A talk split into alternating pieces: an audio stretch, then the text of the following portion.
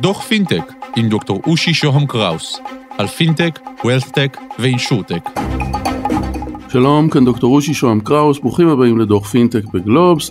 בקצרה, בזריזות, יוני אסיה, יזם ומנכ"ל eToro, שלום ותודה שאתה איתנו. שלום שלום, תודה. יוני, לאן הולך הפינטק? מה המגמות שהפינטק אה, אמור אה, להתקדם אליהם לדעתך? אז קודם כל, אה, אנחנו הקמנו את eToro שהיום עם חברות הפינטק הגדולות באירופה ובעולם, לפני שבעצם הייתה את המילה הזאת פינטק.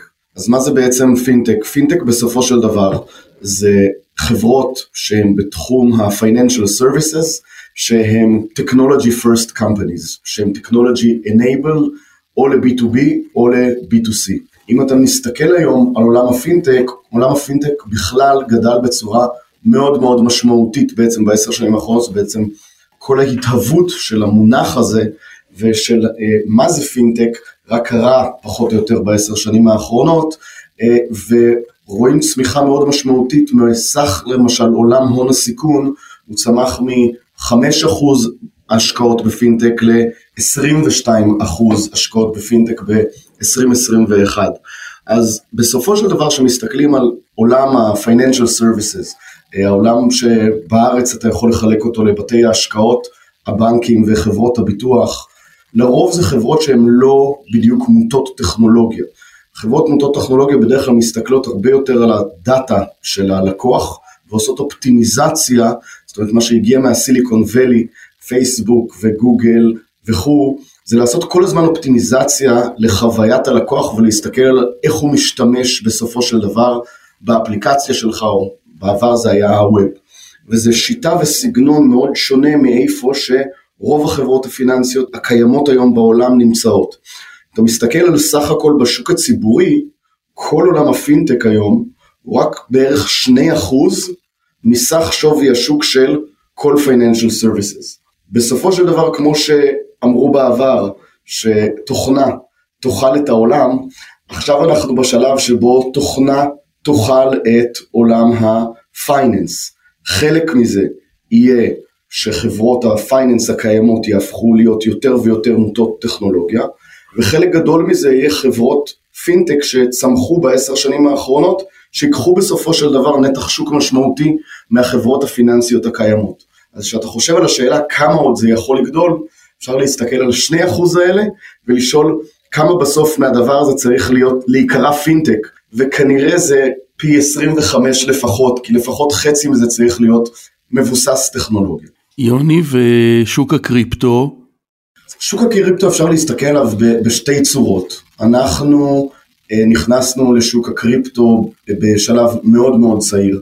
למעשה כתבתי על מטבעות אה, דיגיטליים עוד אה, לפני שגיליתי את ביטקוין, כתבתי על הגוד דולר, שזה מחקר ופרויקט שהיום אנחנו מממנים שהוא פרויקט ללא מטרות רווח, שהוא בעצם פרויקט UBI, Universal Basic Income, על הבלוקצ'יין. אז אני אפרק שנייה את שוק הקריפטו לשני חלקים מהותיים.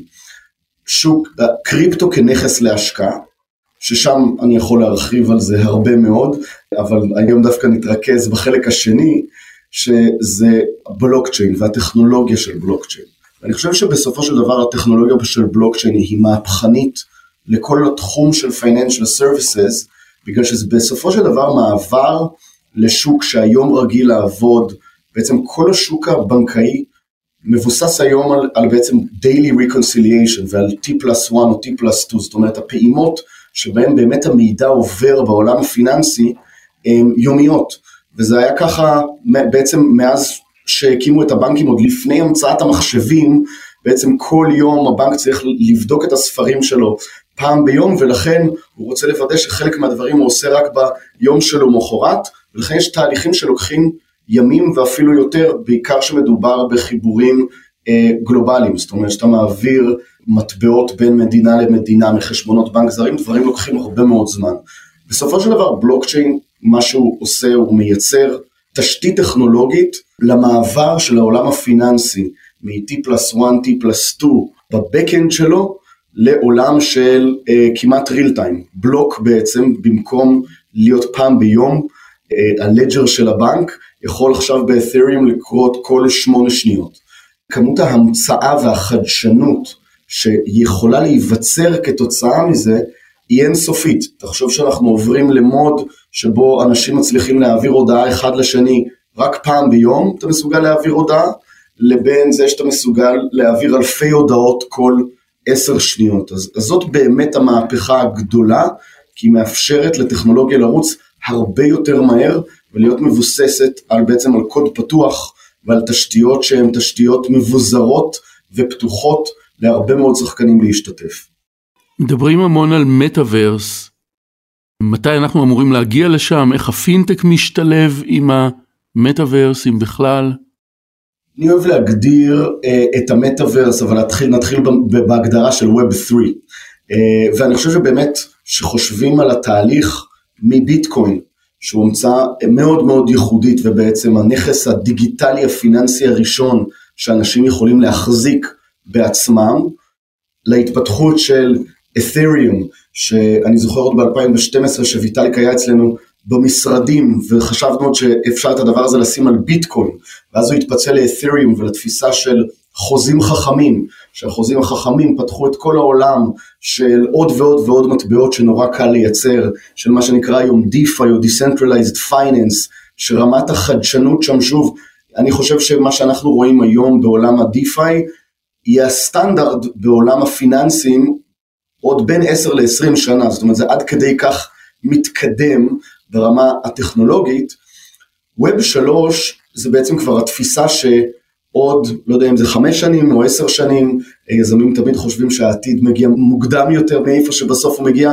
Web 3 בסוף אומר שבבראוזר שלך, אה, שעברנו גם שם כמה תהליכים, נכון? Web 1 היה שאתה מסתכל על האינטרנט, אבל אתה רק קורא את האינטרנט. Web 2 היה גם פתאום הרשתות החברתיות והטלפון, אתה גם כל הזמן כותב באינטרנט ומשתף באינטרנט, זאת אומרת אתה read and write, Web 3 זה read, write and exchange value, וזה אומר שבעצם בבראוזר של רוב האנשים יהיה גם ארנק, ואנשים יחזיקו נכסים דיגיטליים כחלק מהחוויה הדיגיטלית שלהם. וגם האפשרויות שם לאינטראקציות חדשות שאנחנו אה, חלק מסוגלים לדמיין היום, והרבה מהם כנראה עוד לא מסוגלים אפילו לדמיין, כי יהיה לנו מיליארדים של אנשים שמסוגלים לעשות טרנזקציות אחד עם השני או ביחד כקבוצות, אז התהליך הזה בעצם מייצר כלכלה, והכלכלה הזאת אפשר לראות אותה, ולמרות שהיא חטפה עכשיו מכה, אה, היא עדיין כלכלה של כמעט טריליון דולר, והכלכלה הזאת יחד עם כל העולם שהגיע של התרבות האינטרנטית, שפתאום בתחום ה-NFTs התחילו להגיע שחקנים ודי-ג'אים ושחקני אה, ספורט, והמון אנשים מעולם התרבות, אומנים בעצם נכנסו לתוך הכלכלה הזאת, אז זה לוקח כלכלה שהיא כלכלה גלובלית, מאוד גלובלית, ואתה מוסיף לתרבות, שהיא תרבות מאוד מאוד גלובלית, אתה מקבל בעצם את המטאוורס. אתה מקבל משהו שהוא חוצה גבולות, שיש בו גם תרבות וגם כלכלה וגם תקשורת, ובעצם המטאוורס הזה מתחלק להמון המון המון המון קהילות שהן לא מה שאנחנו רגילים אליו לצורך העניין מהיוניברס, שזה מדינות. יוני, מילניאלס, פינטק, לאן זה הולך? יש השפעה? יש קשר?